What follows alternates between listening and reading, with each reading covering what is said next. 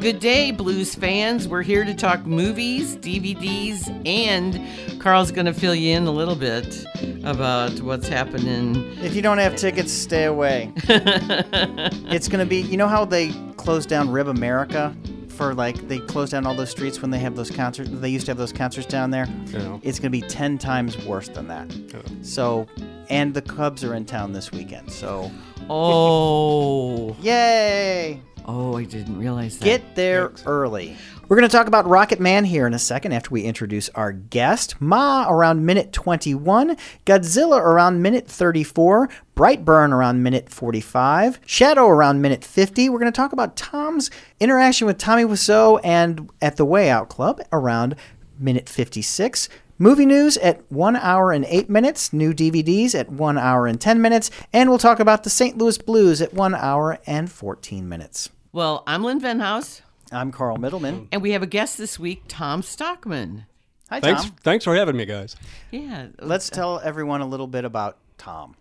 Yes. I am editor of the website wearemoviegeeks.com, and I have been for about 11 years now. Also, I host a variety of uh, movie events here around town. I host the midnight show at the Tivoli. I host a show at the Way Out Club.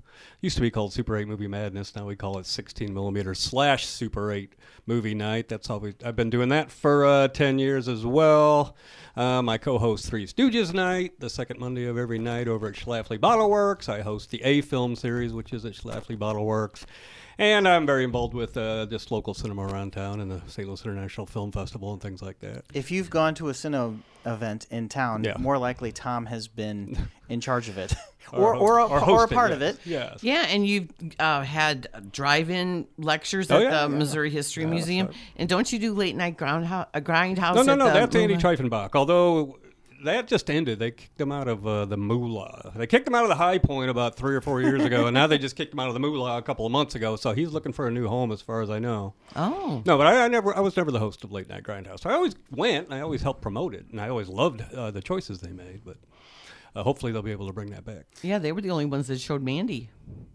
Well, yeah, originally yes, but we showed that at the Tivoli a couple of months ago. And Tom and I saw a movie that we are going to talk about in a little while. Yes. And I was surprised Tom brought his young daughter to the movie.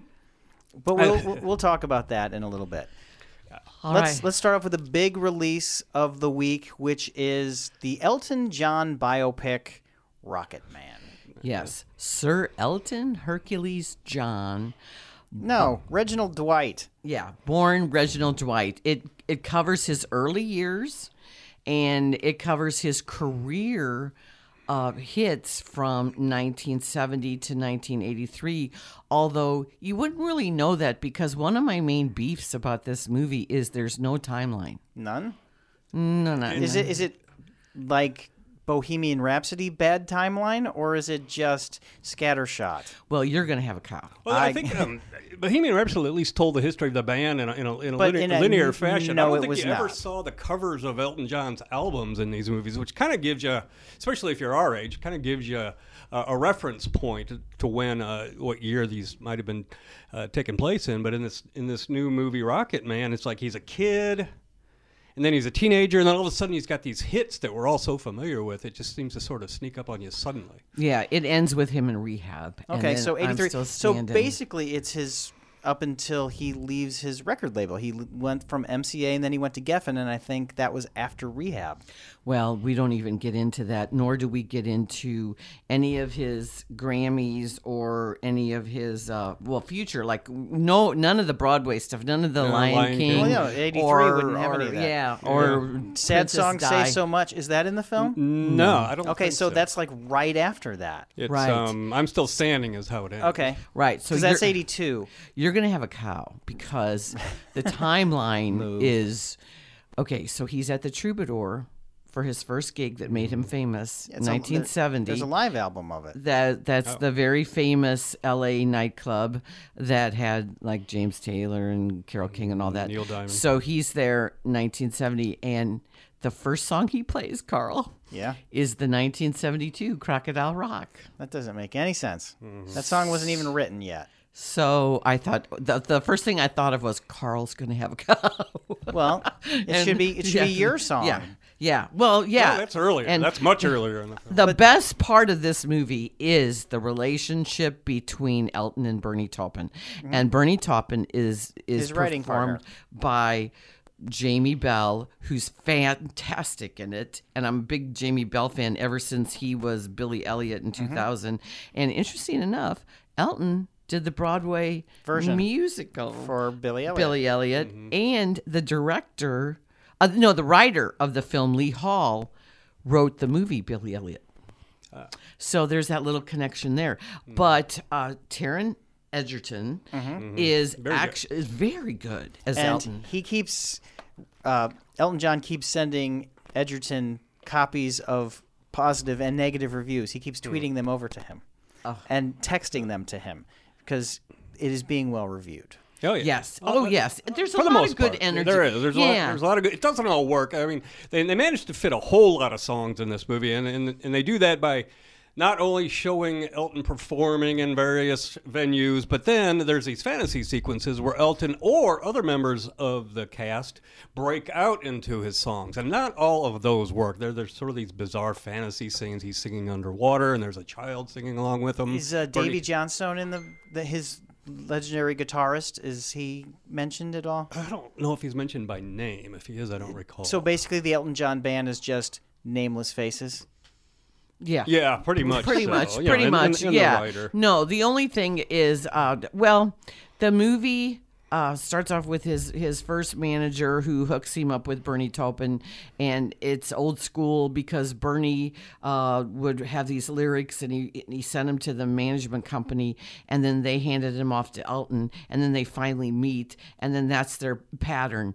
Uh, Bernie hands him the lyrics, and Elton just just whiffs along. at the Mm-hmm. Yeah, piano. That was an interesting collaboration. The way they showed that th- those two men uh, working together. My biggest problem is that there, there's all this stuff kind of in the middle of the movie where Elton's miserable and he's doing drugs and he's drinking and he's crying and he's vomiting and he's hating his mom and he's hating his dad and this stuff just goes on and on and on and it gets a bit dreary i think um, bohemian rhapsody was a much more joyful film on balance even though the pall of Freddie Mercury's death is hanging over the whole movie, it's it's a much much more fun film, I think, than this new Elton John movie.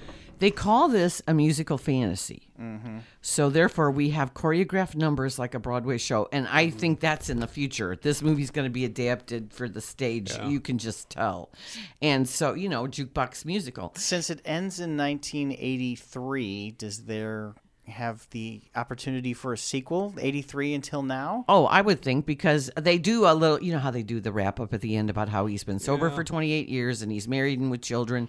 And it gives that, and he and Bernie are still writing songs Mm-hmm. together and still friends. And uh, so it shows all that. Doesn't show anything about Princess Di because, you know, his number, the number two best selling single of all time it's next number one. to. Well, White I, I Christmas. just Are you looked gonna at- say yeah, White Christmas? Yeah, White Christmas Bing Crosby because I looked it up before we came today. Okay, so White Yeah. Christmas has probably sold more copies. Elton John's uh, Candle in the Wind, 90, whatever. it is. It's yeah, goodbye English Rose. and that is made 1997. more Uh, I had money. no idea that was his best. Yeah, yeah, that's song. his. Uh, That's his Well- best. 1997. Now, Now, there's a flip side to that. There's a non Diana song. Um, Yeah, Candle in the Wind. n- well, no, besides Candle in the Wind, there's a there's some. Um, Something about the way you look tonight is the flip side of that song. Yeah. So there is something else that is actually the biggest single.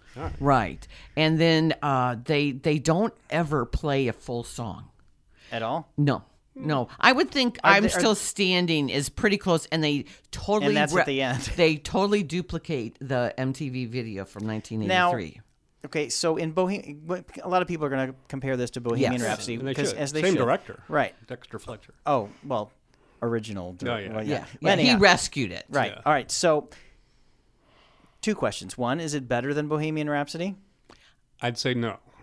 I would say a little yes because I thought Bohemian Rhapsody got a little lifetimey, Okay. and Now, in Bohemian Rhapsody, it was a mixture of Rami Malek, P- uh, some guy, and Freddie Mercury's vocals. They've mic- they mixed all three of those in. there. A professional singer was the middle guy, and in this one is Taron Egerton. He's Yes. singing He's everything. singing it all. And It's a Yes. little off-putting because you're so familiar with these songs. Right. We've heard these songs so many millions of times that you're so ingrained in us to hear somebody else singing them. It's a cover band. It, yeah, it doesn't. It doesn't Or quite karaoke. sound right. It takes some getting used to, I should say. But you're, do you Edgerton's get fine. okay with it? I was okay with it, I guess. I well, Elton was the soundtrack to my life because in 1970, your song He had a lot of was hits. when I was a junior in high school, and then all through college, everybody Well, yeah, had you all had the Elton. greatest hits. Yes. that greatest hits. The first greatest hits album is amazing, and the second one's good too, which is weird because like that's got Levon on it, which should have been on the first one. And they're just like, you know what? We can have enough from greatest hits. We can make a greatest hits two, even though we only put out two albums. If we put on out songs that were hits, but not really hits enough from the greatest f- hits one, and so. Those two albums are a good snapshot of like six years of songs. Right, and th- they, you know, they've got "Goodbye Yellow Brick Road," which is his all-time best-selling album, Mm-hmm. and I uh, thought that was double one of the album. wor- I thought that was one of the worst musical numbers because you actually like Bernie Taupin standing up in a restaurant singing it. yeah, And it- it- yeah. Now, do they hit and that everything didn't on that album? Do they hit uh, Saturday Nights All Right Oh. No, for Five? yeah, do they, but do they hit Saturday Night- Harmony? Although uh, they do have that, but that oh, you're gonna hate this. Yeah, the Saturday it's in Night's the All Right for beginning of when Friday, he's in yeah. a bar just playing as like, you know, I'm the piano player in this co- in this band. Mm-hmm. Okay. Yeah, when And he then gets everybody out starts there. fighting, Well, so do you they- couldn't get any more literal. oh, okay. So do they do like? Uh, do they do uh, Alice? No. Mm. No, they don't do. Do they do Harmony? No. So they leave just off. the A lot. hits, Do they yeah. do uh, Love Lives Bleeding? No, no. All of No, those. they don't even do Levon. They do. But they do a lot th- of songs. They do ti- Yeah. Tiny Dancer a little bit, but it's weird because it's you know Tiny it's Dancer, Bernie Taupin's girlfriend's that's the Tiny Dancer, but they Yes. don't show him at all in this. So do they So, do yes. the Kiki D? Yes, Yes, yes. yeah. That was actually one of the better scenes. I kinda yeah. liked it, that Now I think uh, that Taryn, uh, what he does, he really goes to emotional depth here with the sad stuff and the pain, and then the glory. Like on stage, he's very electric, just as Elton John was, and the costumes by Justin Day, who also uh, costumed Bohemian Rhapsody, they're fabulously flamboyant and just copies some of those iconic outfits, like the sequin Dodgers uniform right. and then the Queen and, and all that. So they show that. But the tempo and the style and the tone of the song sometimes is, is different. Do they have a Elton? Of course, is a British uh, icon, and he also spends a lot of time in Australia. Do they show the major event in his life that happened in Australia, such as his marriage to a woman? Yes. Um, it does show that, but it doesn't give too many details. They don't. They they show them getting married. They show them In like she's Australia. his sound. He's his um. She Renata Blow, I think is her last name. She um was his sound engineer and a good friend. And then it shows them in the studio looking at each other like with you know. So they were No. they were in love, or do they? What did that they? whole sequence lasts five minutes. yeah, it's and, and if that, a that's really good. throwaway, yeah. And then it's a throwaway that he married a woman. Yeah, yeah, and then they And don't then he even becomes you gay. don't know that's 1990. You don't know that's 1984, and it doesn't say what it does show is they show s- getting married. And then they have separate bedrooms in their house, and then they're sitting at breakfast, and he's apologizing Yeah, to they're her. not, they're I'm not sorry. communi- And they're not so I'm communicating. gay. and- so it's it's Does three he say, years. does he say he's gay? oh yeah. Oh that- yeah, that- and then that's- he has it shows the John Reed relationship, and it has a big, huge sex scene that's pretty graphic and More so they're- than Bohemian Rhapsody. oh yeah, Oh, Yes. Because Well, Bohemian Rhapsody Rhapsody was was PG-13. PG 13 and this is rated R. Right. Because Elton John said, I'm sorry. And you know what? If Freddie was alive, he would have said the same thing. Mm-hmm. He would have said, This is not, uh, I'm not a PG 13 kind of guy. I'm an R rated guy. Right. So apparently, some countries aren't showing this movie because of the sex scene, and Elton John refuses to delete it. Well, I'm he's guessing they executive are producer. Very, uh, um, well, just the rest of Queen was executive producing Bohemian Rhapsody, and so he probably Elton. He also is a cause to celeb, so he he still hosts the AIDS. Did they talk about Yes. him hosting the AIDS Th- thing every that's year? in the wrap in up. the addendum. Yeah. yeah, that's in the credits. They're showing the real people, and then it gives the little bits about how he's raised more than four hundred and fifty million dollars for Mm. for AIDS. the uh, with the Vanity Fair Elton John effort for AIDS party after every Oscars is a big deal. You have to show up there, and so it'd be interesting if this movie's nominated for Academy Awards. He would have to. Well, he's already won an Oscar. He won an Oscar for Lion King. Right. Right. Yeah, I, I don't think it'll be. Taron Egerton may very well be nominated, but I, I think Is, the movie was he will better sort than of be- Rami Malek? I would say no, but I just think by I think they're the same. Goodwill. I I just think by the end of the year, there'll be a lot of other performances that are going to edge him out. But he still may be nominated. Besides that, I don't, I don't see the movie being nominated for anything, really. Well, I, Costumes? see co- I, th- I see costumes. I see costumes. Set decoration? Yeah, I don't know. I don't know. I don't know. You know, here One we thing- are going. One thing we haven't "Mm." mentioned is is the, the woman who plays his mother. We were driving. I gave Lynn a ride, and she goes, "I don't like Bryce Dallas I Howard." don't. She's- Wait, And she then- plays that- his mom? yeah. Yeah, she plays his mom. And on the way home, Well, we the- were both like, "Yo, Bryce Howard was actually quite good in this film." She's actually pretty good. I give her that. Yeah. Yeah, she has the accent down. Uh, Elton's mother wasn't exactly a motherly type No. mother, And, and, the dad wasn't very supportive either. no, No, there's very a- cold and distant. Oh, there's, a a very s- moving yes. scene where he goes to visit his dad, and his dad has two little boys from his second marriage, and his dad really just doesn't give a crap about him. W- Even would never after hurt. he's famous? The, it's probably Yeah. no, it's probably the saddest scene in the film. It is. It's really sad. And then he goes on a big bender after that because you know he used to drink a lot. You know, and then hug. Um, the dad would never give him a hug, and d- yeah, he it's So- it's sor- it's really sad. But his grandmother is played by the wonderful British actress Gemma Jones. Yeah, I know who she is. Yeah, she's Ivy, his grandma, who takes Nice. him to. He was a child prodigy, and Yeah, he she- should play piano at a young age. it took him to the Royal Academy of Music where he was on scholarship. Wow. And she's the one that took him because the mom was like, I don't know about this. And, the- dad didn't care. and the grandmother was like, You get very few chances in life, and this is your chance. And so he could just play by hearing. Does uh, uh, play by ear? Yeah, play by ear. So- I'm sorry. So does do Elton or David or anyone have like cameos in the movie playing other people? No, no, I don't think there's don't any think so. type of uh, Definitely not Elton. Yeah, no. And uh, Richard Madden plays his lover and longtime manager, John Reed. And he's from Game of Thrones. Mm. And he also is from that uh, BBC series called Bodyguard. And he won the Golden Globe for Best Actor. Oh, last year. bodyguard. Yeah. Yeah, yeah. Yes. I Yeah. know that. He comes off as a bit of a psycho, actually. Yeah, he's, he- he's- I know he's Well, yeah, a but bit he's the ex. sadistic. He's the ex-boyfriend. yeah. Yeah. Oh, you'll love the troubadour scene. Tate Donovan is Doug Weston. Uh-huh. And and they all go to a party at, at Mama Cass's afterwards. Interesting. yeah. I, I, was it based on a true story? Now, oh, do they say anywhere? Because unlike Bohemian Rhapsody, they do not say based on a true No, story. they because, don't. Because it's mostly fiction. But do they say based on a true story here? I don't I think don't they recall. do. No, No, I not think that I they recall. because they're, they're billing it as a musical fantasy, so the fantasy elements, you know, Make it like a Broadway musical. right. It's a, it's Well, a th- stretch. but see, the th- difference is Queen already had a Broadway jukebox musical called "We Will Rock You." I don't think Elton has had he, one. he has not because he's had he's had He's Aida had- yeah, he's had Aida, and Lion King, and, and, uh, Billy Elliot. wow.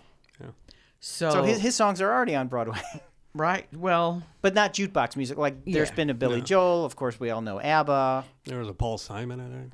yeah. So so we're gonna be. I'm sure this is. I think it's gonna be a huge crowd pleaser, just like Bohemian Rhapsody.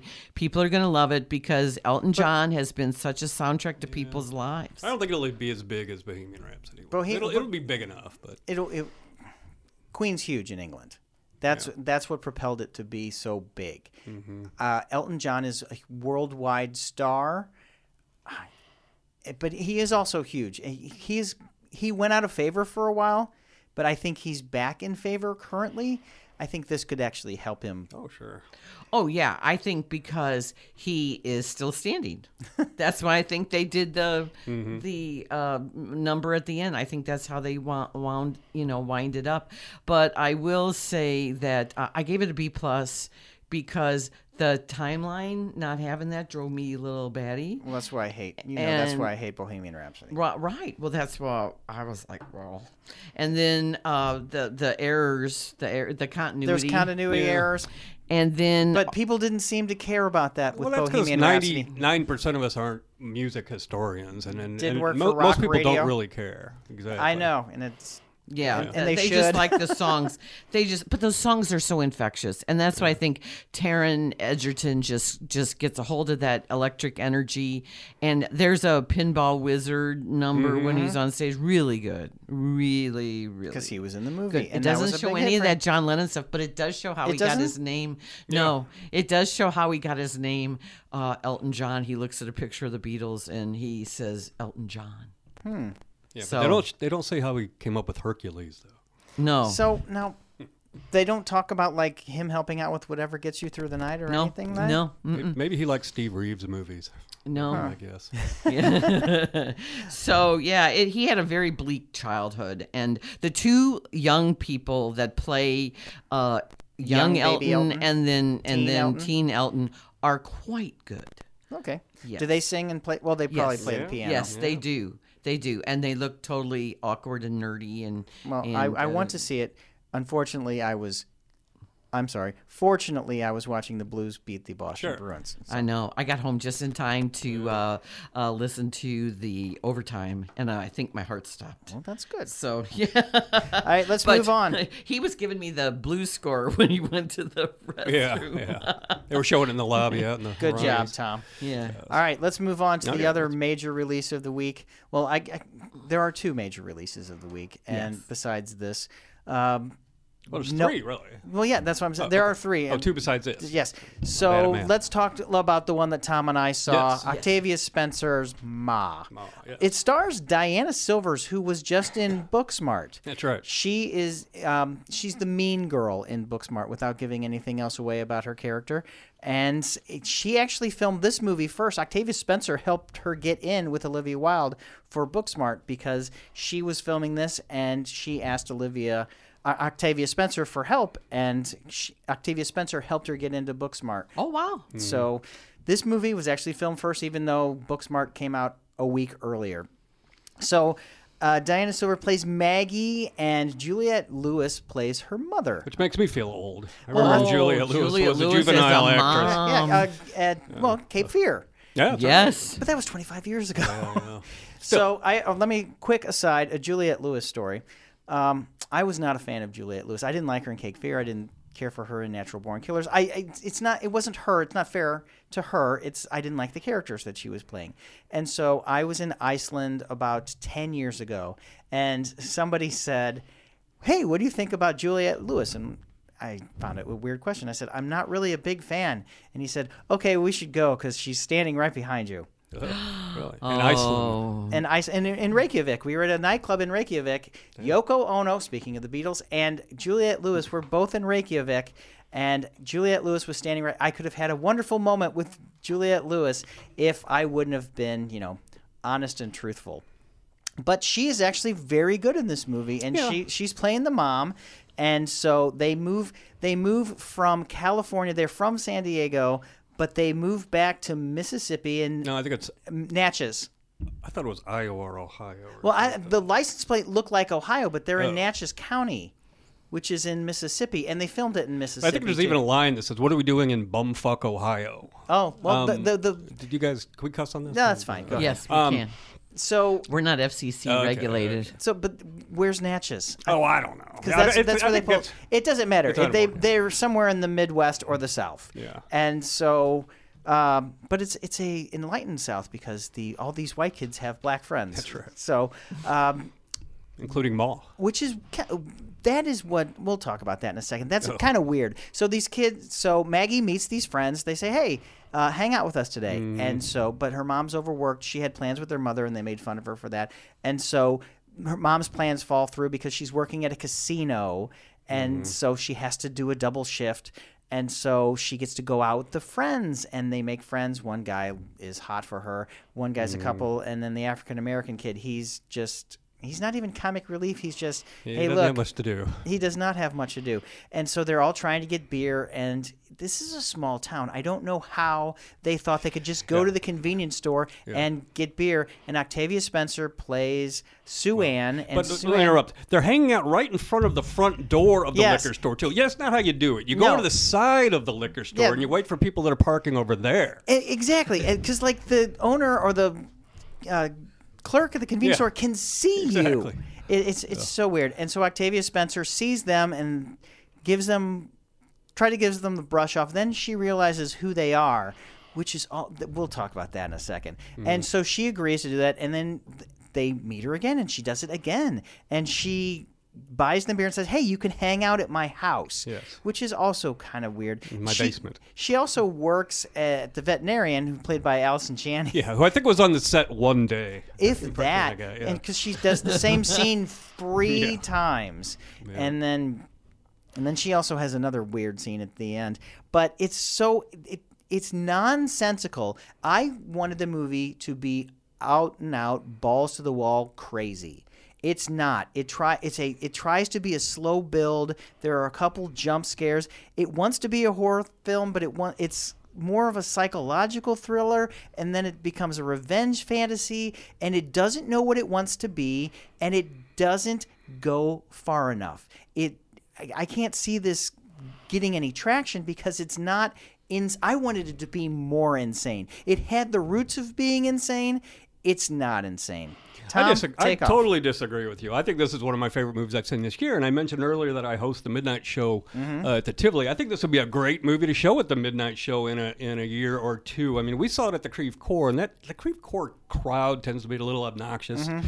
You know, they're always looking at their phones or talking. This this was a fun crowd movie. People were screaming in all the right and spots. predominantly African American Yeah, crowd, but so it- they're it was- yelling back at the theater. It was Yeah, great. I mean, only it was a one lot big of time. fun, but it, it was scary. But it wasn't like you know, hereditary gets under your skin, Pet Cemetery kind of. No, no, it scary. was- It this was just was- like goofy. Mostly bloodless horror. And it was funny too, and there were some genuinely laugh out loud, knee slapping, funny moments in this film. And I just thought um, Octavia Spencer was absolutely fantastic. I can't even think of a character to compare her to. There was No. Uh, a little bit of a uh, little bit of Kathy Bates in Misery, maybe, or Carrie. Fatal Attraction. Well, there was a whole character. They even they pulled ideas from Carrie with the with. I I don't want to give anything away with the crazy mom, and even with the flashbacks to her high school days.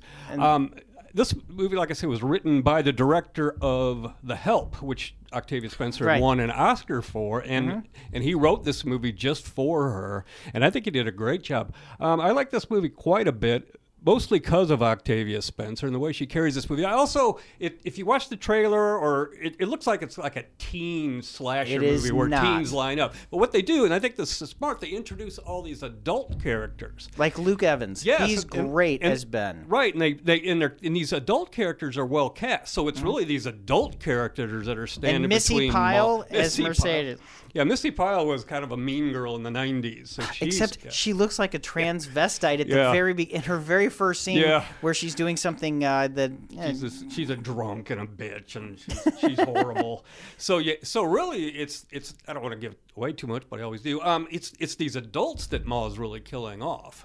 or want uh, or plotting her revenge against and but you don't it, it takes too long to get to that point and i, I think it I, what i don't like is i wanted her because she seems really sweet for a while and if there was if there was a little she looks more flighty than she does crazy because this has to have been building up in her for 20 years. And what I'm thinking was the parents, they all, oh my gosh, Sue Ann, you're still here? It's a small town. They would have known the lo- the leaps in this are very great because they would have known that Sue Ann is still in town. E- Even though they don't hang out with her, they would have known that, oh, and Sue Ann has, well, I don't want to say, but Yeah, yeah. th- there are ties to these kids, and they should know.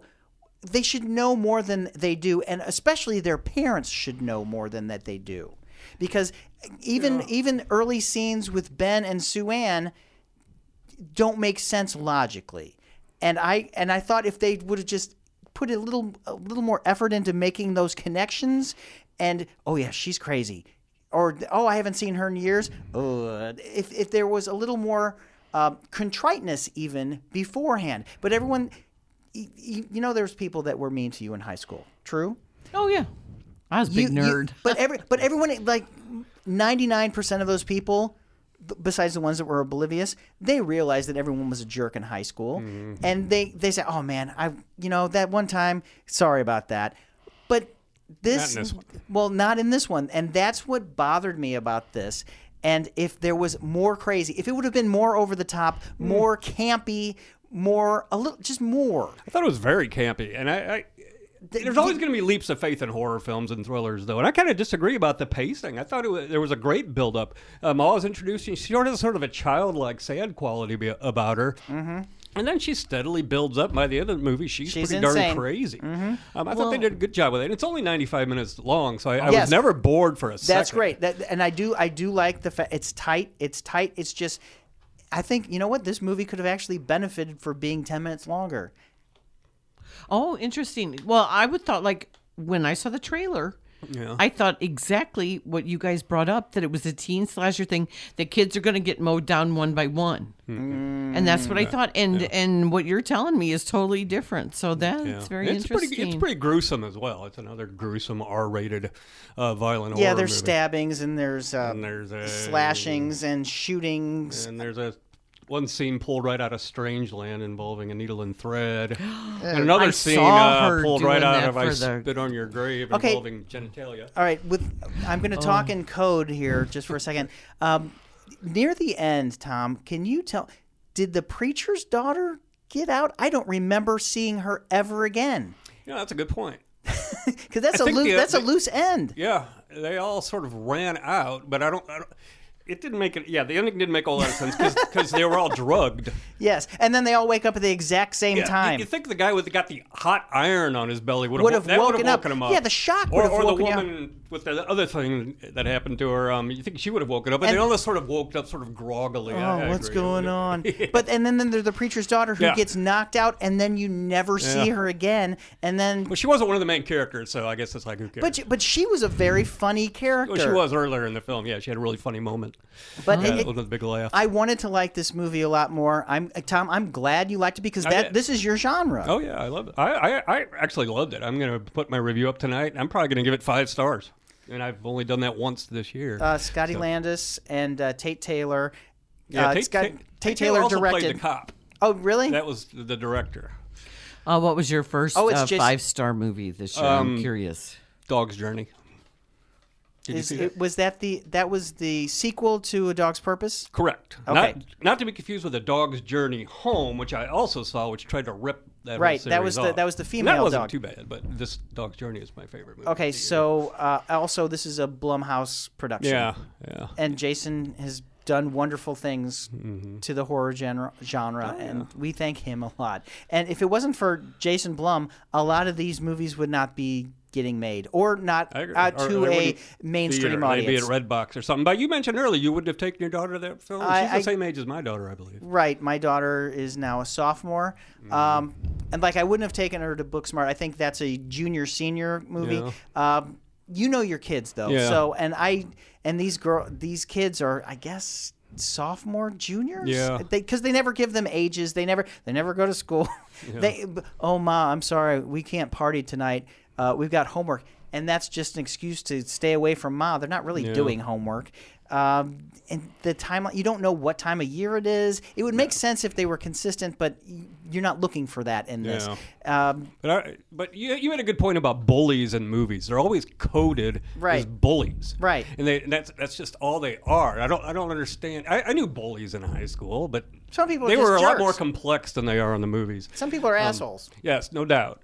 But even even assholes have their moments. But uh, I, I've been taking my daughter to R-rated movies for several several years, and I don't really even think about it that much. Uh, When I was a kid, my dad took me to see The French Connection when I was nine, when that was a new that movie. Ah, guy gets shot in the back Um, so and I turned out okay. So I, I, my dad was always really cool about taking me to see R-rated movies. now how was your daughter with the uh, sewing scene Uh, she was okay because we have watched. She comes. She stays with me every Friday night. and We've watched, you know, The Devil's Rejects. oh my Um, we've watched all kinds of stuff. Yeah, but at home you can put those on Bloody- pause and Bloody and- Valentine and, don't and- have the lights Yeah, off. but I never do.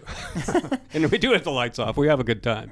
Uh, no, that's just who she is. Now, my older daughter w- would have freaked out. She wouldn't have Right. liked that stuff, and she's uh, four years older. so- You know your kid, Yeah, I do know my kids. and- so you know which one you could take to a horror Yeah, film. yeah. I I would not have taken mine because she would have been up all night. Yeah. But but that would be texting boys. And and- there you go. oh no, I'm not. I didn't say that out loud. all right. So the other major movie this week, Tom did not see, but he is the expert on the Godzilla series. Right. Well, it's been 65 years since the first one, and Tom's pretty much seen all of them. But think I've seen all of uh, them. I but mean- uh, This one is of the the reasons fourth. you are are you saw Ma instead because they had Yeah. them on the same night. Yeah. So why? Well, Oh, it's why? two different kinds of films. Right. Well, I- so why are sometimes- you? Where are you going to see I didn't see it Godzilla? on IMAX. I, I, I had tickets in advance to see it on IMAX this Saturday night. Our of course, buddy- I missed the hockey game. Our buddy Max Foisey says this is the best American-made Godzilla film of all. And that's of them. pretty low standard. But he sa- he says that the director should be very proud Yeah. of what he has accomplished, and this is the third or fourth in the series. Well, this is if you count Godzilla. Kong Skull Island, which I You do. understand there are references to, then this is just the third. Kong does not show up, but they mention, Mention him a lot. Yeah, that's what I've heard. So this is the third one. Uh, this is the third one. I like I say, Well, the 1998 uh, Matthew Broderick one was terrible. The 2014 one with Brian Cranston, I was not a fan. That of. was that's the first one in this series. okay. And so, uh, but there was one since that you really liked, Godzilla. uh, Shin Godzilla, but no, that was that was a uh, that Is was that from Japanese? Uh-huh. Toho Studios. Yeah, no, that was a Japanese film. Okay, so tell us all about the Well, wha- wha- about the Godzilla movies. What, what I didn't like about the one from 2014, it started out pretty good, but then it just is a slog. And then they killed their main character immediately. Yeah, and then then it wasn't then it didn't even come to life for the past thirty minutes. Um, I- but I've been a huge fan of Godzilla movies ever since I was little. In fact, I just hosted a screening of the original 1954 Godzilla at Schlafly last month. When I was a kid, you know, we'd see that on TV. And remember Raymond Burr? Yeah. Raymond Burr with Steve Martin. Well, and- didn't they edit that stuff in Yes, for the they did. American when they- version? when it was imported to the U.S. They eh, so when I grew up, it was always Raymond Burr. Raymond Burr was always looking out He was the- the window. he was the always- reporter. Yeah, and he was just standing in his office with a notepad, looking out the window and making comments. Um, now, when you watch the original one, does it make sense that the Burr was there a Japanese character that they No, just no, replaced? not at all. They just No. added Raymond Burr. Well, and then they cut out they cut out some of the more the original one from 1954 is a much sadder, more serious, Well, it's a contemplative political commentary. melancholy, Yeah, uh, film atomic. as, as well. Yeah, so they cut a lot of that commentary out, and they stuck in these scenes with Raymond Burr so American audiences could relate to. it, They'll know and it a was white big person hit. there. so then, about 20 years ago, they ran the original Japanese cut of Gojira, which was called in Japan at the Tivoli, and I saw it then. And I haven't seen the Raymond Burr one ever since. Now I kind of want to go back and watch that Raymond Burr movie again. And then when they did uh, Godzilla 84 in 1984, they brought Raymond Burr back as Steve Martin, and they filmed. Uh, but it was basically the same thing. It was like him, but it was color this time, standing there. Uh, um, making comments while looking out the window as Godzilla um, destroys Tokyo. Um, but yeah, I- I've been to like the Godzilla convention that they Mm-hmm. have up every year up in uh, Chicago. It's always a lot of fun. Um, so I've, I don't know if I've seen them quite all. I think there's about 32 in the series now. I did get to meet uh, Harahu Nakajima, who played the original Godzilla in 1954. In the He was- suit? yes, he was just a guy in the Japanese stuntman industry, and they he got, kind of got tapped out to wear the Godzilla suit, and he he wore the Godzilla suit up until 73. when he was probably in Um, his well- 60s. Well, it was Godzilla versus the Smog Monster. Oh. And then they get, that's when the new guy, I c- don't know the new guy's name, but he took over Godzilla and, and uh, Nakajima played the Smog Monster. But then Nakajima retired, but then, you know, then they flew him to Chicago. This is probably 15 years ago. And, and he's, he's, he was like a big celebrity, and there was hundreds of people, hundreds of Americans standing in line to get his autograph. Aren't the Rodan ones the more most popular? Mothra? no, I would say, well, the Godzilla ones are by far the No, most yeah, but popular. Uh, it's Godzilla versus Mothra, Godzilla versus Rodan, and God, uh, Mothra is really my favorite character in that universe. Uh, for one thing, you got remember the singing fairies.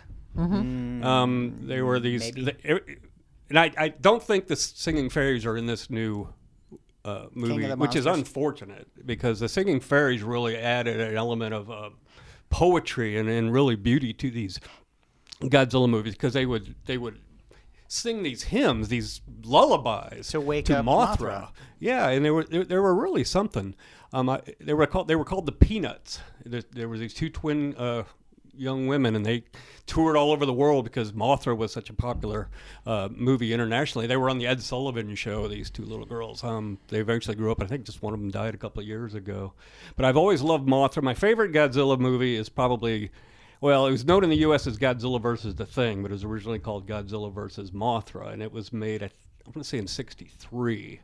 Um, that that's my favorite. That's even got a little stop motion because you see uh, Mothra's uh, feet, and then there's some stop motion in there with Mothra, which was kind of an added touch because you almost never see uh, stop motion in those Godzilla movies. I also like Godzilla versus King Kong, which was uh, a couple years after that. That's a really good one too. That's a well, funny one. speaking of Godzilla versus King Kong, what's up with the the the new Godzilla gonna fight King Kong? well, What's- I think they, they're Well, it's, filming it's it called now. the MonsterVerse. This is that's what they call, and it's Godzilla and King Kong.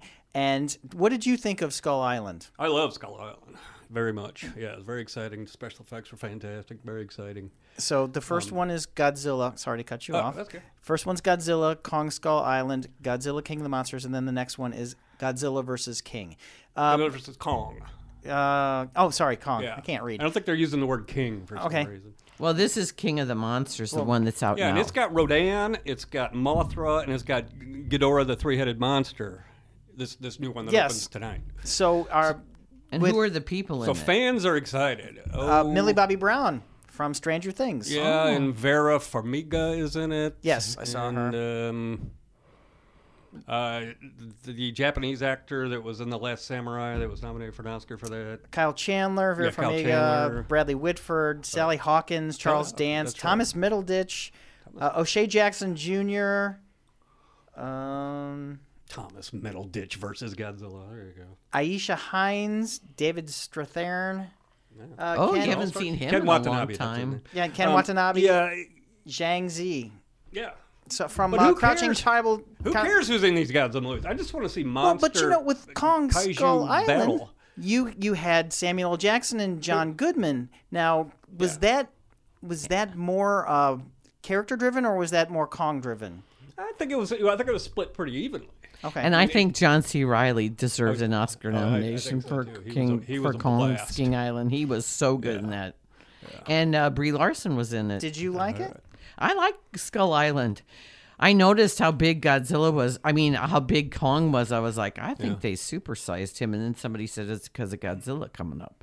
Yeah, that could be. I, I, You had mentioned Shin Godzilla, which was this very interesting Japanese film that came out a couple of years ago, and it didn't follow the the, the previous Godzilla movies. Like Godzilla appears, and he. But nobody's ever seen him before, so nobody knows who he is. This is a really fantastic movie if you can dig it up. It's called Shin Godzilla. Channel 11 used to show them every in the 70s Oh, yeah, and 80s they used to show a different Godzilla movie every Saturday at noon. Yeah. Part of our childhood. Oh yeah, yeah. We all grew up on Godzilla, but this Shin Godzilla though, he starts out as a tadpole. He's got these googly eyes and this big tongue. He's like something Ed Big Daddy Roth might have designed. Then he grows and there's blood's gushing Due out to of his nuclear gills. waste? And- well, they don't even go into that, but it's all about. Uh, the bureaucratic incompetence in in battling Godzilla because nobody knows what to do and the writing is really sharp and that was actually uh, made by a guy I wrote his name down um, Hideaki Anno, who was a very famous graphic novelist, and they sort of handed him the reins for this t- to sort of re- reimagine Godzilla, and it came up with the Shin Godzilla. And in Shin Godzilla, he's 400 feet tall. Wow. Godzilla is always supposed to be 100 feet tall, so he's 10, you know, 10 story building. That's where Godzilla is. And Shin Godzilla, he's 400 feet tall, so he's towering over these Four times. tall So- buildings in Tokyo. So how big is Kong in Skull Island? Is he 100 feet tall Yeah, too? he's He's Well, way bigger you know, than in the original King first Kong in one. 1933, he was all over the map. Right. You know, Yeah, in 'cause- terms of size, because just- they really didn't pay that much attention. Oh, inserting uh, Broadway musical theater again. Uh, King Kong is um, is going to get a special award at the Tonys Oh, for their puppetry. oh. I hope that comes to St. Louis. Well, let's see here. If I'm just trying to think of Kong climbing up the Empire State Building, I mean he's only as tall as the spire. Yeah, yeah. Yeah. Well, you can tell in that's- Skull Island, he's wh- he's like what Yeah, he was- five he- times bigger because it's he's huge Yeah. when he comes out of the. Yeah, that's that's probably that so he can match up against Godzilla a little better. Although in King Kong versus Godzilla, which made the which made the mid '60s, they were the same size as well. That's one of the worst Kong suits, though. Look, looks So like is it- flea? It's like it's now- got moths in it or something. In Godzilla and probably in this movie, is it all CGI or is it a guy in a suit? this new one, I assume it's all CGI. Okay. Don't they do both motion capture and uh, the CGI in a lot of these now? Oh. I consider motion capture a form of CGI. yeah. yeah, I guess. Well, Well, thanks. good luck. Yeah, yeah. I'll Yeah, be I'll- anxious to see what you say after. s- Uh, Yeah, see I'm what not reviewing it gonna because be I on- missed it. So I is it think gonna be Jim on Vance- Geeks? What's that? Is it going to be on We Are Movie Geeks? Uh, Jim Batts is going to review it for And Weird he's Movie Geeks been because here? he's the one who's uh, Yeah. he's the one who saw it. So You know, when I'm are you gonna- reviewing Maul. when are you going to put your review up? I don't, you know, if one of us reviews it, then two of us don't have to review it. That's the great thing about We're Movie Geeks. We have several critics, so we so don't- they rotate. yeah, we and don't have it's opposing really views. great because the uh, movie studios say, "All right, which one of you guys is reviewing this?" You know, Yeah. I'm just here as a fan. Uh, yeah, I know. Well, um, another movie that you saw that we didn't, that we didn't even talk about last week because it was not screened for as critics, but it has a St. Louis connection. Jamie Gunn is the producer James. of Bright. James uh, Gunn, J- yeah. Br- Okay, James Gunn. James Gunn. But he grew up in St. Louis as Jamie Gunn, and Did so he, was he at SLU at, yeah, as Jamie? Yeah, yeah, yeah. When he was married to Jenna Fisher, he was Jamie Gunn. And so, yeah, so Brightburn is the name of the movie, and you movie geeks all went en masse and saw it Saturday night. So tell us about that. Uh, it was written, I believe, by James Gunn's brothers. Is that correct? It was. It was credited Sean? to two. Well, no, The other one. the other ones, he's it got was like credited six to two people brothers. whose last names were Gunn, and they, but it wasn't Sean or James. So I had. To, I- well, yeah, maybe one it- of his maybe it's two brothers is a other- Oh, writer. I did know that. Okay. they all went to SLU High, Yes. Uh, okay. and most of them were lawyers. I don't have a whole lot to say about um, Bright Oh, Burns. It, it was I kind of enjoyed it quite a bit when I was watching it. It's about this uh, childless couple that live on a farm in Kansas, and this meteor falls out of the sky and lands near their farm. So Uh-huh. they go to this meteor and they open it up and there's a baby. You know, Oh. so Superman. so it, which is kind of clever but then when the kid reaches puberty he becomes this you know he has these extra sensory powers and you know, superpowers and he can fly and Superman. he can shoot rays out of his eyes and kill people um, Do they give the Superman creators a credit? no no they don't So They don't. now hold on. Does he like? Does it take 14 years for him to get puberty, or is he have No, rapid no, it does. accelerated growth? It does. It so does. he's he's uh he's a part of the Earth people. He- does he know he has powers? not until he hits puberty Okay. yeah, yeah. And- then and he, they didn't then he know slowly either. realizes he has powers like it's he's trying to start his mower his lawnmower and he gets frustrated so he picks up the lawnmower and he throws it across the field and that's kind of like he said wow i didn't know i could do that and, um, it, it, it's, it's, like i say it's not a great movie because i haven't really thought about it all week i saw it you know five days ago and i haven't really spent much time thinking about it so it didn't really stick with me it's it's- got some very gruesome death scenes i will say that it's rated r it's gorier than maw So well, J- uh, Jim Batts thought uh, one of the reasons was that uh, because Jamie uh, James Gunn is going to rescue Suicide Squad for DC, that maybe uh, Oh. DC's not gonna do anything about this movie that's so similar to Superman. Uh, so how does it di- how does it differ from Superman? Well, he's a he's a he's a Is he a villain? He's a villain, yeah. Okay. He's a horror character. This is what would happen. he wears a cape. This is what would happen if Superman Right, if- decided yeah, to take his to go for power the- for, right. evil. for, for evil. Yeah, I, I think it didn't really do very well. That got even underperformed over the week. I think part of the part is the title. Brightburn. I can never think of it. Uh, What movie did you see the other? And I'm like Bright Bart or Bright Breitbart, something. really? I can't remember. the right wing uh, yeah, news but no, I just, aggregate. I just can't think of the title, and it's it's a bad title. And it refers to the city. You know, they, they go they all go to Brightburn High School. It's still a bad. It's still Oh, a bad. it, title. is it kind of trying to be Smallville, but I uh, but in, guess, in yeah. opposite Yeah. universe? I never saw Smallville, but yeah, I, I s- I suppose. ten years worth. I saw ten I years did- of yeah, Smallville. yeah. I enjoyed that I never when saw I Smallville, watched but it. it wasn't Pam Grier on there. Pam Greer. Yes, she was. Oh, She was. Um, who's the one that Viola Davis is now playing? Yes, Oh yeah, yeah, yeah, yeah. I Oh, know. She who was it in charge of the. yes. But The- besides that, the is. the I- government, The government, person, the, yes. the government person. Elizabeth Banks and David Denman, I believe is his name. He was on The Office. He was Elizabeth old. Banks. Okay, so he's There's using Terrence. his. Yeah, but he's Elizabeth Banks has been in his movies before. Aha. Like uh, was she in Slither, or what was it? What was the other one? There was Super. It was really good. But that she was wasn't in that was that. Rain. That was, was Rain. Rain Wilson. Rain Wilson Wilson and, uh, Liv and, uh, Tyler. uh, Liv Tyler. really, I Slither thought Ellen with Page. Nathan- Ellen Oh, Page. Oh, Ellen Page was in it too. yeah. Nathan, Nathan Fillion. Uh, s- I think it was Kevin, Slither. ba- Kevin Bacon was in there. I, I want to say that uh, Slither. It could be. Michael Rooker was in Slither, and uh, Greg Henry. he Well, has you a, know- he has a lot of people I that haven't he seen likes Slither in using. a while. Well, I've it's seen had 19 theaters, and so uh, we didn't get it screened for us. No. But Jamie Gunn's last movie that he produced, The Belko Experiment, was not shown for us either. No, it wasn't. Did you see that? I Jim? did. Uh, Tom. I sorry. thought it was fun. And because it was supposed to be the the it was supposed to be horror comedy ish. Yeah, that was gruesome as hell too. And Tony Goldwyn was in it, and so was John Gallagher Jr., who we all like from Aaron Sorkin's Newsroom. The newsroom Yeah, and Michael Rooker. I think Michael Rooker's been in all of James Gunn's films. and Isn't Sean. he Yadu in the yeah. Sean. uh, in the uh, Galaxy movies? So interesting. All right, okay, moving on. and then and then my So you film- wouldn't recommend it? I no, I, I would. Rec- if you see a lot of horror movies and you see a lot of movies, if you only see one movie this week, see Maw. But if you if you go out to the movies all the time, yeah, I do. No, I yeah, do but you recommend. can only it. s- you're going to see two movies this weekend. You would have chosen to see Godzilla. Yeah, but I've been looking forward to Godzilla. I, I hadn't heard of Brightburn until you know a month or so ago. So who knows? All right. Well, a movie I was totally surprised by is called Shadow, and it's Chinese, and it's by the great director Zhang Yimou.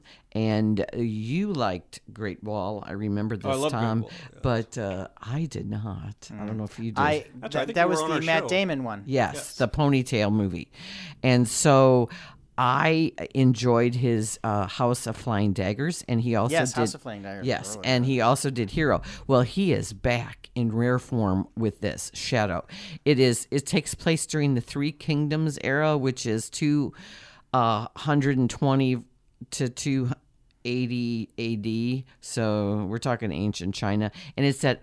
Wuxia action. I don't know how to actually say that. W U X I A. It's it's Chinese fiction that takes place in ancient China, but it involves martial arts. Okay. This is one of the most beautiful films of the year. It's got probably the best action scene, uh, one of the best action scenes of the year, bar none. You haven't seen John Wick though. No, I haven't. Uh, take away the CGI. This is this is so brilliant. So it And it's, looks it's all stuntmen choreographed. yes, it's choreographed so beautifully. The action director is Dee Dee, who also did all Tarantino's action scenes for Kill Kill Bill. Mm, And you also did uh, Crouching Tiger, Hidden Dragon. So it's it's beautifully filmed. It's a it's just it's it looks like a black and white movie, but then there's streaks of blood, so that's the red element. And uh, the yeah, it's very stylized. It's uh it, it's palace intrigue and it's interesting story because the shadow, the king is very weak and they have lost their kingdom to another rival and the commander who is the great general that is beloved he was injured in the last battle and so he is of failing health but he doesn't want anybody to know that and there's this commoner that looks exactly like him and he's the shadow Oh, Dave. and he This is Dave. I know this is Dave in ancient China, and he becomes the uh the he he takes everybody thinks he's the the the commander. So this is Dave with action. Yes. And it's very interesting. And the guy who plays both roles, Mm. the the decrepit commander and the youthful virile commander. This opens in St. Louis. Yes, uh, at the Tivoli on Friday. It's called Shadow, and uh, yeah, Tivoli's going to have it. And it is uh, Deng Chao is the lead guy playing dual roles, and his real life wife, Lee Sun, is Madam, who's married to the real commander, and it's beautiful. And, And then uh, Albert Brooks shows up and fixes the books. yeah. Yeah, and Sigourney Weaver makes fun of his penis. and so they decide to get their city back, Jing City. This is the kingdom of Pi, P E I. Isn't that pay? Or maybe it's Pei. I, I don't I don't speak. I should have looked that Chinese. up. I looked up how to say all these Chinese words. Except that and so one. except that one. So I was But you love this. You could not stop talking uh, its praises for a long time while I was at the hockey game. Yeah. Ding, ding, ding. This movie's so great. Ding, ding, ding. well, I didn't think you'd be paying attention. to I your wasn't phone. until afterwards. Yeah, And then so- there was 27 Yeah. messages about it. Oh yeah. So that's yeah, okay. Dan and I were getting carried away. But Dan really wants to see it. I recommend it highly, especially if you are a fan of action movies with an artistic element, because this is one of those movies that's unforgettable. Now, it, I will say it takes a while to get started because you have to get the story. Mm-hmm. Well, see, that was the thing about Crouching Hi- Tiger, Hidden Dragon. You had six amazing fights, and then you had the whole love story in between there. And so some people really liked the love story, and some people really liked the fights. And you could, if you were a fan of either, you could just skip to those. But Uh, one question: subtitle or dubbed? It is subtitled. It's in Mandarin and it's subtitled with English subtitles. And, Damn, I only speak Cantonese.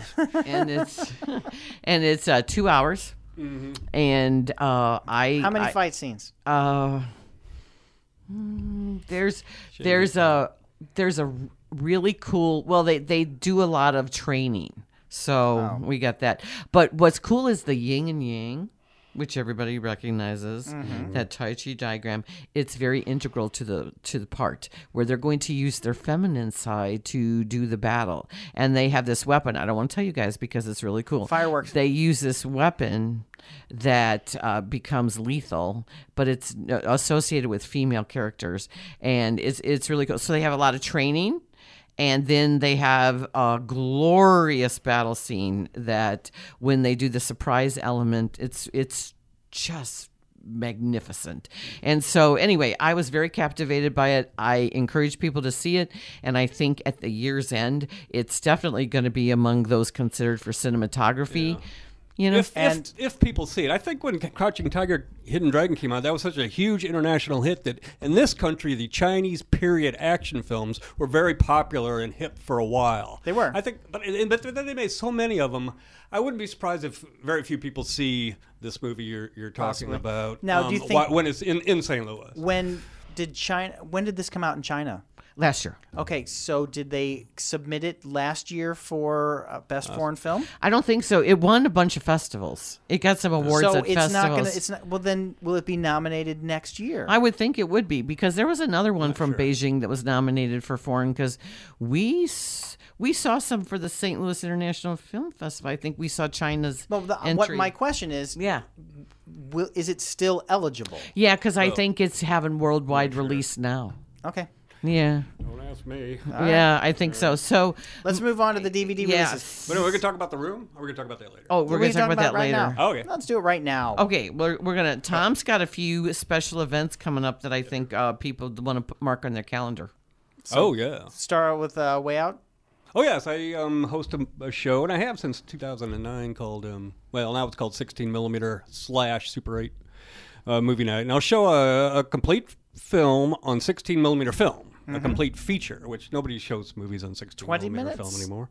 No, no, no, a complete feature. Wow. Yes. Yeah, like Not Burt edited Oh. Reynolds, at all? like I White. didn't at all. No. Didn't you just show like White Lightning? Oh yeah, I own a print of White Lightning. I, I belong to a club. My wife calls it the Old Man Movie Club, but it's really called the Saturday Night Screeners. And uh, Phil Steinberg, whose son Mike ran the Webster film series for many years, he's sort of the president. He's in his seventies, and it's all these old guys who we meet once a month. And somebody pulls out a sixteen millimeter print from their collection. We'll meet it in somebody's basement, and we'll watch these. Um, and Roger Burke, who's a good friend of mine, he has all the equipment. He has all the projectors and stuff. So we have access to eh, maybe a hundred titles, and so we'll we'll show one uh, every month. No, last month we showed Billy Jack. Uh, that was one Roger owned. This one we're borrowing from Phil Steinberg. It's uh, the Beatles, "A Hard Day's Night." One of my favorites. Yes, we showed Psycho a couple of weeks ago. Now, Actually, how's, one of- yeah, Oh, go ahead. How's the sound on a sound hard- is always pretty darn good. I, I don't recall us ever having a problem with sound. Sometimes the picture's not good if you have a color print because with 16 millimeter film, you think what film is? It's you know two pieces of clear plastic with chemicals degrades. sandwiched between them. So um, over the years, if it's if it's an unstable film stock, those the blues and the yellows will tend to fade away, and, it, and, and what you've got is a red print that they call them. And if you're if you buy and trade 16 millimeter prints, it's like is it an LPP, which is a good color, or is it a red print? And the red prints are worth a fraction of what the uh, movies with good color are. We showed a print of Dirty Harry a couple years ago, and I borrowed it from a friend of mine who lives over in Elton. And he's like, "Oh, the print, the color's really good." He goes, "Well, at least last time I watched it, it was." Well, he had left it somewhere in his house where I, I In the think it sun. Got, it- well, yeah, it wasn't climate controlled, right? So the it was just brown. It wasn't even red. It looked so bad. Uh, it was almost it was almost unwatchable. But usually the ones uh, that we show, the color ones are pretty good. Billy Jack looked pretty darn good last year. Of course, Hard Day's Night's a black and white film, so you don't Right. have to worry about it. No, we've never had any problems with sound. because that's a, that's a movie you want to hear as well. Right. Oh yeah, yeah. Um, that's but that's seven o'clock at the Way Out Club. The Way Out Club is at twenty five twenty five Jefferson, uh, right at the corner of Jefferson and Gravois. And what's the free. date on that? Mm-hmm. That's this Tuesday, which would be um, June 4th And then when that's over, I'll show. I'll. I'll take over. Roger runs the 16 millimeter equipment. Then we'll take his projector down, and I'll put up my Super 8 projector and I'll show the Super 8 movie Madness, which is what I call these condensed versions of Super 8 That's what movies, I was thinking Where they of. would take features. I mean, they would take. These were big in the 60s and 70s, as before VHS tapes came along as, as home entertainment. Um, they would take a movie like Wizard of Oz or Texas Chainsaw Massacre or or whatever, and they would condense it down to like 17 minutes and put it on a 400 foot reel of film, and they would sell these things. It wasn't, it never really took off in this country, so that's why a lot of people haven't heard of them. Nope. I didn't hear about it until I went to one of your things. Oh well, and but people loved it. When I used to do Super Eight Movie Madness, I would show a four-hour block of these things. Mm-hmm. I would show a dozen or more of these things, and I would get huge crowds. Um, I don't get the big crowds for the 16 millimeter like I, I used to get for the Super Eights. I don't promote them as much as I used to, but um, but I'll, I'll show about an hour and a half, maybe two hours of Super Eight Movie Madness after. Um, the Beatles movie this Tuesday. I was at your uh, Batman Super 8 movie Madness where you showed episodes of the Adam West TV show. Oh no, we showed one episode. Well, no, that was Vincent Price night. That's right. so So Oh, that's it's right. Egghead. because we showed the Egghead episode. Because you showed the Tim Burton Mm, Tim Burton short Mm-hmm. uh, Vincent, yeah, which, is I have on Super 8. wonderful, I have- I which own was that on so Super wonderful. 8. Yeah, you're right. It was Vincent Price night, and so it was fun. It was packed. it was packed. And so also uh, when uh, right before uh, we had the Oscar nominations for uh, the, can I just get what I'm trying to say? The Disaster Artist. Before that, you had Tommy Wiseau Yes, at Tommy the Wiseau. uh, Tivoli, Well, I didn't. Landmark had Tommy. but you Wiseau. were hosting, yes. Well, and I yelled to you, Yes. "Hey Tom, good to see ya!" And it's Tommy. yeah, I remember that. Yeah, this is actually the fourth time we've hosted Tommy Wiseau. He comes every other year, so this in the past six years. This will be, this will be the fourth time he's been there. Now, last year, as you recall, it was a bit of a disaster. Speaking of disaster Mm-hmm. artist, it was about before the disaster artist came out. And I remember saying to Tommy, this is a, an aside, but I remember saying, "Have you seen the Disaster Artist yet?" Because it had it was still six months or so before it came to He goes, "Yeah, I, I just saw it for the first time." I said, "Is it good?" He goes, "Yeah, it's pretty good." And I go, "Some people are comparing it to Ed Wood." He goes, yeah, yeah, yeah. And then, then he takes me aside. He grabs my arm and takes me aside. He goes, who, who is this Ed Wood guy? He goes, everybody keeps comparing me to Ed Wood, and I don't even know who this Ed Wood guy is. so I, I spent like 10 minutes explaining to Tommy Wiseau who Ed Wood was. But back, back to the disaster that was two years ago. What happened was we sold out in screen one, which seats 400. So then we s- sold out in screen one, or screens two and three, which that's another 300. So there's 700 people that showed up. Huge line after a baseball game. that Yeah, and there was this long line because Tommy sits at a table, and, everybody wants to stand in line to get his autograph. And my job is to take the picture. So everybody hands me their cell phone. I take the pictures. They get their autographs. I hand them back the phone. Well, if you got you know five, six hundred people wanting this, it just takes. And I think it was two thirty a.m. for a midnight show. for a midnight show by the time in one of the screens at least by the time we started the movie and people were getting so mad people were walking out left. people wanting their money back we left. We did not ask for our money back, but Uh, we we Um, they left. would have given it to you um, this this year they're going to try to streamline that and make sure that doesn't happen again they're only going to show it in the big screen um, I'm not exactly sure I- how they're going to get around it. I think they're going to start the autographing earlier, and they're going to end it earlier. So this Yeah, doesn't just give a happen block again. of time. Yeah, yeah. yeah. Well, Tom and I got to inter. oh, That's June fourteenth and fifteenth, Yes, correct? that's coming up. Yeah. Uh, Tom and I got to interview uh, Tommy Wiseau uh, when he first came to the Tivoli, Hmm. and uh, it, we had a similar experience where I was only given 20 minutes to talk to him, and then he said to me, "You ask such good questions. I think I'm going to talk to you more, Lynn." And then it went. I asked You know, everything he I needed says that to Well, I everyone. know he does. I know he does. I'm not. I'm not thinking that my questions were better than anybody were. else's Mm-hmm. but um he so i finally like had a you know like Yeah, okay i've got everything i that's what need happened to thank me. you and then tom did too No, no, he, he calls it. He called me, I think, and he goes, "This is Tommy Wiseau. You have 20 minutes of my time." I'm like, "Okay." I started. Then an hour later, I said, "Tommy, you know, I, I gotta, gotta make go. dinner. I gotta make dinner for my kids. I'm gonna have to let you go." I'm doing buddy." nothing. so it was it was fun but laura uh, at the time laura resnick said that he pretended to be the pr guy Yes, I heard that as well. Yeah, yeah, is because you strange. call the same number and it's him, but he's acting like he's a different And I person. can't figure him out. I mean, I've known the guy. I've interviewed him a couple times. I've met met, met him. to- I still can't figure out if he's in on the joke or not. Yeah, yeah. He well, he has act- to be. He has to be Well, it- because he it's on acted. some level he has to be, but I don't know. Because I ask him. I mean, because people are there to make fun of him, and so I ask him about that, and he's like, "Oh." No, no, no. Everyone loves the film. And so he was. That was when he had the bobblehead dolls. He had Yeah, just had those made, and so he said he was having fun with it. He was ma- well. He's making a ton of money Hmm. Oh, yeah. being this persona that people can't believe Yes, exists. but he had a ton of money, and they even addressed that in the Disaster Artist. I Yeah. mean, Yes, Nobody but no one knows, knows- where it's from. Yeah. yeah. Yeah. Except They for think Rogan it's- goes to the bank, and he's so sure this check is is going to bounce, and, And and then- the banker goes tick tick tick. Oh, this guy's got a bottomless pit. And it, it, they, they say it's probably real estate. Well, I've heard I've heard he was in the garment industry. in Right. San He's an Francisco. export import, Yeah. Okay. Yeah, Okay. He's well- Polish, I believe. which was a front for, you know. when the, the, the movie first came out as a midnight sensation in St. Louis because it had been in California for Mm-hmm. so many years, midnight movies, and all the celebs were going, and it was a big Kristen deal. Bell. Yeah, it that's was, why she's at the beginning of the movie. 'cause Yeah. She was one of the ones that championed it. yeah, early. and it was such a big deal when they they showed it to us critics at a morning screening. We were howling with laughter. And then if you've never seen it, because people go, "Oh, I've never seen it." There's a YouTube clip of uh, all all the important parts of the Mm-hmm. of the room. But don't they give you a list of things to do during it? Like you throw the football around and, Everybody Yes. that goes by and this the time plastic. knows. Yeah. You know, I mean, yeah, it's very interactive. It's kind of like what Rocky Horror used to be, and yeah, people throw these footballs. I have to get up there and say, "Do not throw the footballs towards the screen. If you're gonna throw a football, throw it up in the air or throw it behind you." They throw plastic spoons only because there's this one shot of this.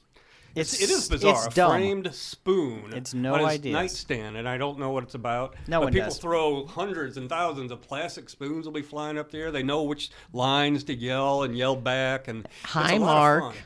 Hi, Oh, Mark. hi, Yeah, Mark. But if you watch it on YouTube, I mean, it's not really a much of a fun movie to watch alone. You need to watch it with people. yes, Yes. it's, Yeah, it's, it's oh, a group yeah. experience. no it doubt is a about group that. experience, and it is unlike because people go, "Is it really the worst movie ever made?" And I go, "Oh yeah." Yeah, and, I mean, There yeah, are three sex scenes, on all unnecessary. and then people say, "What it's what's it, what's it about?" And I can't even ex- really explain don't what know. the plot's about. He doesn't know you're either. tearing me Yeah, apart. Oh, there's a romance Lisa. and a, and a- and betrayal and something. And and wasn't didn't that actress just like get off the bus? that like- supposedly. oh, hi, doggy. Yeah, Oh my god, it's good. And and the and the disaster artist I think is a good movie. Wonderful. If it wasn't for James Franco's issues, he would have won Best Actor. he Yeah. would have been nominated at least, He Yeah. was he was nominated. not for an Oscar. no. Oh, for right, the right, right, Golden right, He right, Globe. won the Golden Globe, and, And then, then that- it came then it out. happened. came out a couple weeks later, and he was he had a Me Too moment or scandal. And yes, and then uh, then uh, Denzel got in. Denzel took his Yes, spot. it for, uh, Which Probably, uh, James yeah. McAvoy for Split should have probably yeah, got that yeah. slot. no, no, yeah. But- James Franco's brilliant. he was Yeah. good. He would that at the Look. time. And if you heard those two on Howard Stern, uh, James Franco brought Tommy in to talk to Stern, and it goes on for an hour and a half, and it is gold. Oh yeah. Oh, good to know. Yeah, Good well, to remember know. when James Franco won the Golden Globe, and then Tommy comes up and tries to take the microphone away from James Franco, and James Franco just pushes him away. that was very Mm. Yeah, funny. that now, was- now Tommy wanted Johnny Depp to play him in the, the disaster. Oh Lord. That would have been another. That would've Speaking been- of I could- another I could see- train I could wreck. see that But see, too. that'd be funny because he was Yeah. in Ed Wood, Yeah. and then then Yeah. it wouldn't have been you having to tell Tommy about that. It would have been That's Johnny right. Depp Tommy would have having known to all tell. about Ed Wood. Yeah, and Ed Wood is actually one of Johnny Depp's best. Oh, I, I think it a- it's a probably great is his performance. best, Yes. in my So uh, another favorite St. Louisan is going to be in an Amazon uh Prime series starting tomorrow, or starting May 31st. Uh, John Hamm, and it's called Good Omens, and it's the Neil Gaiman uh, or Gaiman. Yes, it's my, it's Neil Gaiman, and it's David Tennant, Doctor Who, plays the bad angel, and Michael Sheen plays a good angel. Good Angel, and then John Hamm's playing Archangel Gabriel, and then uh, The two angels, uh, Michael Sheen and David Tennant, have to team up to save the world. Yes, because they botch uh, Armageddon, and uh, Francis Uh-huh. McDormand is playing God, and Brian Cox is playing Death, So it's a six episode arc. I haven't seen Brian Cox on screen in a while. Uh, well, ha- oh, he's you been have doing to see TV. Succession. I won't. That's coming out for the second s- HBO. Do you know when it's coming out on the s- Uh, I don't know when it's coming out for one of the second season. most brilliant things uh, I've ever seen? It's and political at first, and it's sociological and it's Well, I don't watch television. I haven't Oh, so in many, well many acted. decades. At first, I thought these people are so mean and vicious. I don't know if I can s- g- go through this. And then it just got twisty and turnier and delicious. And it was Mm-hmm. last summer, and it's produced by Adam Kay. all right. Let's Okay. quickly go over what uh, DVD releases are out right Oh now. yeah, that's right, Greta. Greta. Yeah, it was pretty bad. I saw that at the front neck when they had the screening. I think I gave it a one and a half stars. Yeah, Dan said it was one of the worst movies of the year. Yeah. And I didn't it's hate it and like it's you did. Chloe Grace Moretz who I enjoy so Well, it's much. Isabella Huppert, one, of the, one Right. of the greatest actresses there is. Just badly conceived and executed. I is- did not see it and refuse to. But you did see the other one coming out uh, neck uh, this week, which well, it's already out because it came out Tuesday. Climax. Climax. Yes. You have to be in a mood to see Climax. Yes, Gaspar Noe's Climax. I gave that a pretty good review. I liked Climax. I thought have it was to- his best movie since Irreversible. You have to be in a mood to see Climax. And it's c- pretty crazy, isn't it? It gets really crazy. Because it's hallucinogenic. And but Yeah. you know what? Well, that's what it's about. It's the about dance scenes are fantastic. they're all professional dancers, and then they drop acid, and it's like. Then and then a child child. dies, and that's weird. Well, the child's screaming through the whole movie. Yes. the child's behind a door. Any, screaming anytime through the you whole any, movie. anytime they go to that part of the building, you hear a child screaming. well, that sounds really nuts. Uh, It's you have, like I said, you have to be in a certain kind of mood to see this film because it's not for everyone. And then Lords of Chaos. Anybody see that? no, Mm, it didn't play here. And a vigilante. I I got that in the mail, but I didn't get around to watching it. And then also new Wilde. releases of South Park's complete se- s- 22nd season. Oh. My daughter's just now get, okay, so I won't show her the horror films, but she's getting into South Park Uh, because you know what? That show's twenty three years old now. And yeah, so well, I was she's- one of those parents that let my children watch it okay. Well, during the you're a bad person. I saw, I saw the movie. the movie's hilarious. No, seriously, that Blame show, Mm-hmm. Canada. the R. Kelly in the closet. I still say episode. that South Park is the best social satire of the last 20 years. it's won Emmys. It is. It has won Emmys. social and satire of everything and they are not they're libertarian so they don't care about the right and they don't care about the left. They just care about making people laugh. and they do. And they're like a singing turd or something. in Yes. I've never, I've never Yes. seen Yes. South Park. Yes, Except for it's- the yes. movie. Yes, there's there's quite a Mr. few- Hankey. Mr. Yeah, Mr. Hankey, that's Hankey. it. There's quite a few uh, politically incorrect things in it, No. but uh, I, I'm also a fan of The Simpsons, so you know. And now and that Disney is probably going to make a second Disney movie because now our second yes, yes. Simpsons Right. movie because they said why not? And They're already doing the Bob's Burgers movie. They're talking about doing a Family Guy movie, so I bet another Simpsons movie is probably going to be on the horizon. It's absolutely brilliant. They should And do live action Simpsons. Yeah, and and uh, well, uh, so uh, what's coming up? Okay, Carl is immersed in the blues. I don't- yeah, I'm so not seeing I want to talk about. I might see Secret Life of Pets because that's on Tuesday and there's no, game, game. on till But that's Wednesday. uh, the Way Out Club show. and I'm going to see Pavarotti documentary because you know I cover opera. So And that's Ron Howard directed. And, that. uh, and we just saw his daughter in that movie last night. and uh, so uh, Carl, tell us about some of the Gloria moments I played the Gloria blues- five times last night at the game. Uh, at, at on KMOV news last night, sh- uh, Alexa Zoto was standing there by herself, and I heard Gloria. Nobody else was in there, and I go, "Carl's playing it for the TV." Station. No, I had no idea. Yeah. I had no idea that they were in there. We were just testing out the equipment. But the organist Jeremy Boyer played it as well, so it wasn't just me playing it. But I was actually on a 12 second early feed from everyone else in the stadium, so I knew 12 seconds that we had won, Oh, and I had to wait for the video board to catch up, and so and that's when I blew the horn. For the goal sequence, What's and the then but, we what's go the into- horn button look like? it is a square box that is connected to a foghorn, Okay. but and it it it is a uh, spring release, so you have to press it down, phys- and it's much harder. People want to press it with their finger. You should press it with your thumb because it is very tightly wound. And so I knew about it, and then we and I gave it like a half a second after the horn was over, and we went into Gloria, and then we played it twice, and then the organist played it, and then they played the video version of the ones that everybody in the blues front office did, and then I played Gloria again. I haven't seen the front office one. It's on Twitter. You should. Okay, so I'll look at that. One of the uh, because everybody's going so crazy, NHL wanted to have it before the game. but it's not going to happen before the game. If the Blues win on Saturday night, they will have the girl from America's Got Talent sing it and have a big sing along after the game. Ke- Kennedy Holmes. And then Gary Oh, Yes. Clark Jr. is going to be here on Monday. Right, so that's really cool. So the NHL and the Blues in partnership are going to have large screens downtown between Tucker and 14th Street. Yes. on Market. Really? And it's free, and they'll have If food you don't trucks. have tickets, right. and that because the uh, obviously the home game has tickets are 700 800 900 No, dollars they um, at last chance uh, the cheapest ticket for standing room only was a thousand dollars. oh my god See, who Chump change. i don't understand that i really don't It's because Oh. people had their tickets and now they are selling them if Uh-huh. they cannot go. oh okay so um another going? thing is that I they're will, having I will oh, be working. Okay. there. Okay, so so when the Blues are n- are away Mm-hmm. at the Garden in Boston, you were at the Enterprise Center, Right, and they're like I was last night. replicating all the A home game experience. right, and Everyone has been sold out. Yes, and that's ten dollars except for season ticket holders five, Only and you five. can only get first come first serve. Right. And I think game five is now sold out. you can yeah you can only get online tickets by the way too because my friend and I we thought Memorial Day we would just go there and get our tickets and go No. in, but no, it was sold out online. So we went to Grant's Farm, and that was a pleasant experience in the beer garden. that cost? Uh, no, it was free. They Well, you had capped to- it though. You had fifteen dollars to park though.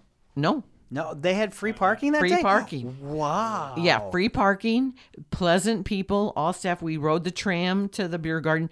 The beer garden food, FYI, is pretty reasonable. Yes, it is. I I like their fries. And so we we had a pleasant. It was a very family Did atmosphere. they give everybody two free beers? no? No, of course not. Everybody, uh, and we got to have our picture taken with the Clydesdale, Mm-hmm. which is awesome. So Tom, what are you doing for? You're not caring about any of this. Oh yeah, I am.